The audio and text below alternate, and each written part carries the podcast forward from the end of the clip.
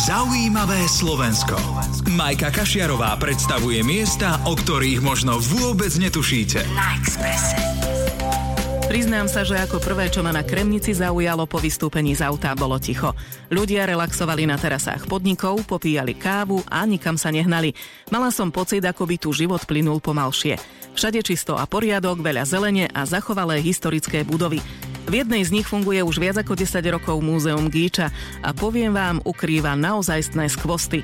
Niektoré možno nájdete ešte u svojich rodičov či prarodičov, veď aj sprievodca Miroslav Marko nás privítal slovami Vítajte doma. Máme tu tých 1579 exponátov rôzneho druhu. Je to od keramiky, cez trpaslíkov, cez Mikulášsku sekciu, cez kovy a rôzne iné druhy. Kto môže prispieť do tohto múzea? Do tohto múzea môže prispieť každý. Sú tu rôzne sošky známe z minulej éry, nemoderný nábytok, šperkovnice, hračky vydávajúce divné zvuky či budík, pri ktorom radšej dobrovoľne vyskočíte z postele, len aby nezazvonil. Všetky sú funkčné a niektorých sa môžete aj dotýkať. Nemenej zaujímavý je aj vstup do múzea.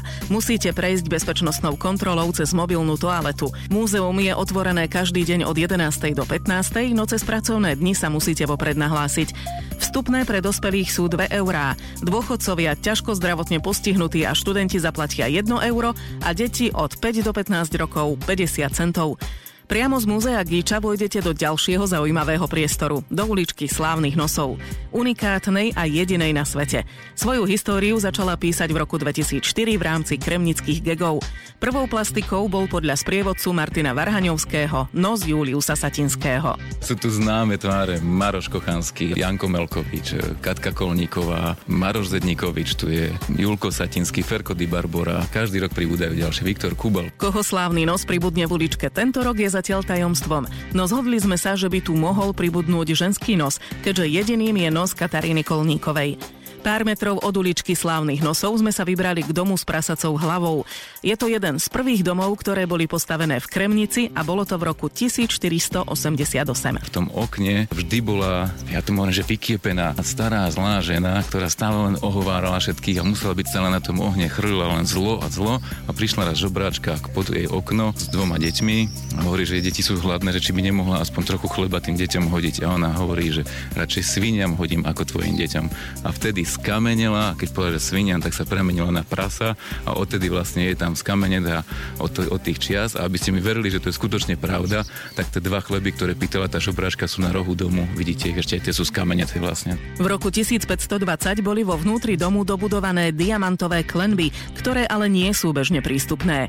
Majiteľom domu je známy husľový virtuós, rodák z Kremnice, Peter Michalica a ten tu práve poriada v lete, každý rok v lete koncerty, hudba pod diamantovou klembou, takže na týchto koncertoch vlastne ľudia môžu vidieť aj ten, ten architektonický skvost. Všetky domy na námestí v Kremnici stoja na gotických pivniciach, ktoré slúžili na uskladnenie vína. V podstate stredoveku už bola Kremnica úzko spätá a teda aj stredoveké mesta s vínom, pretože to bol tretí najvýnosnejší biznis po baníctve a mincovníctve, bol najväčší obchod s vínom. Kremnickí mešťania vlastnili vinohrady od Tekova smerom na Vác a Budapešť, tam dorábali hotové víno a vozili ho sem do týchto pivníc, kde bolo uskladnené. Na počasť vína pred tromi rokmi pripravili v Kremnici vínny festival. Odvtedy sa koná každoročne 17. novembra. Tie gotické pivnice sú bežne zatvorené, nedá sa k ním dostať a jedine ten deň sa otvárajú, otvárajú pivnice, kde prichádzajú vinári z celého Slovenska, zo zahraničia a takisto aj vínomilci sa už tešia na túto našu akciu, pretože hovorím, že to má úžasné genius loci toto námestie a, a celá tá akcia spojená s vínom. Moja redaktorská práca je nielen zaujímavá, ale vďaka nej sa dostanem aj na miesta, ktoré nie sú bežne dostupné. Tento raz sa mi podarilo zísť do jednej z vínnych pivníc a poviem vám, hneď by som tam zostala. V pivnici je celoročne 13 stupňov, čo by ste ocenili najmä počas horúčav. Absolutným ťahákom tohto ročnej vínnej slávnosti bude františkánsky kláštor. Ľudia sa sem bežne nedostanú kvôli bezpečnosti. Tento rok však bude výnimočný. Napriek tomu sa nám podarilo rokovať s Farskou radou a s pánom Farárom a súhlasili nakoniec, že áno, sprístupnia nám tohto roku ďalšie pivnice a práve tie, ktoré sa nachádzajú pred františkánskym kláštorom. Keďže vieme, že je to pamiatka v dezolátnom stave, ktorú nám bohužiaľ zanechali komunisti, chceme spraviť aj trošku takú malú charitu okolo toho, čiže urobíme verejnú zbierku, aby ľudia možno prispeli na rekonštrukciu rekonštrukciu na opravu tohto kláštora, pretože skutočne si to zaslúži a zvonku ani nemáte predstavu, aký nádherný komplex budov je tam. Každé mesto má nejaký prívlastok. Napríklad nás Bratislavčanov volajú paštikári. Banská Bystrica je pyšná, Banská šťavnica opitá a Kremnica zaspatá. Bolo to v roku 1539, kedy sa cisár Ferdinand s manželkou Annou rozhodli, že prídu si navštíviť svoje stredoveké banské mesta a prvé mesto si vybrali práve Banskú Bystricu. Prišiel celý sprievod s cisárom a s manželkou do Banskej Bystrice a Bystričania sa chválili. Koľko medí sme vyťažili, chválili sa, aké krásne domy sme vystavali, chválili sa, aké nádherné námestie máme, aké máme krásne veže. A len sa stále píšili a píšili, až im prischol prívlastok Pišna, pretože nechceli toho cisára pustiť ďalej. Takže toľko zdržiavali, že štiavničania čakali, kedy už cisár teda príde.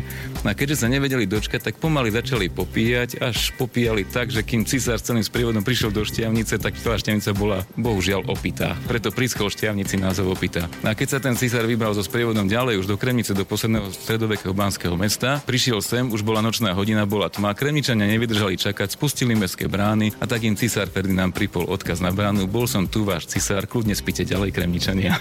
Odtedy sa nám Kremničanom hovorí, sme zaspatí. V súčasnosti si ako dôkaz, že sme niekde boli, urobíme selfie. Svoju podobizeň tu nechal aj cisár. Cisár s manželkou Anou v období, v ktorom 16. storočí samozrejme mobily ešte nechyrovali, tak nám vytesali na naše steny Barbakanu svoje selfiečka, svoje podobizne. Keď už budete v Kremnici, nezabudnite sa zastaviť aj na tamojšom hrade, v Mincovni či v Múzeu telesnej kultúry, alebo vyskúšajte nové adrenalínové atrakcie, ktoré nedávno pribudli v skalke pri Kremnici. Lanová sieť a tiež vysutý lanový most.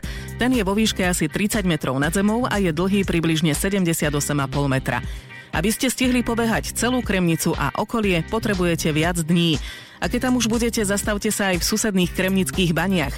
Pod tunajším kostolom sa totiž nachádza geografický stred Európy. Symbolicky ho znázorňuje kameň, do ktorého sú vsadené dve pamätné tabule. Jedna pripomína prijatie Slovenskej ústavy a druhá vznik Slovenskej republiky. Zaujímavé Slovensko. Na.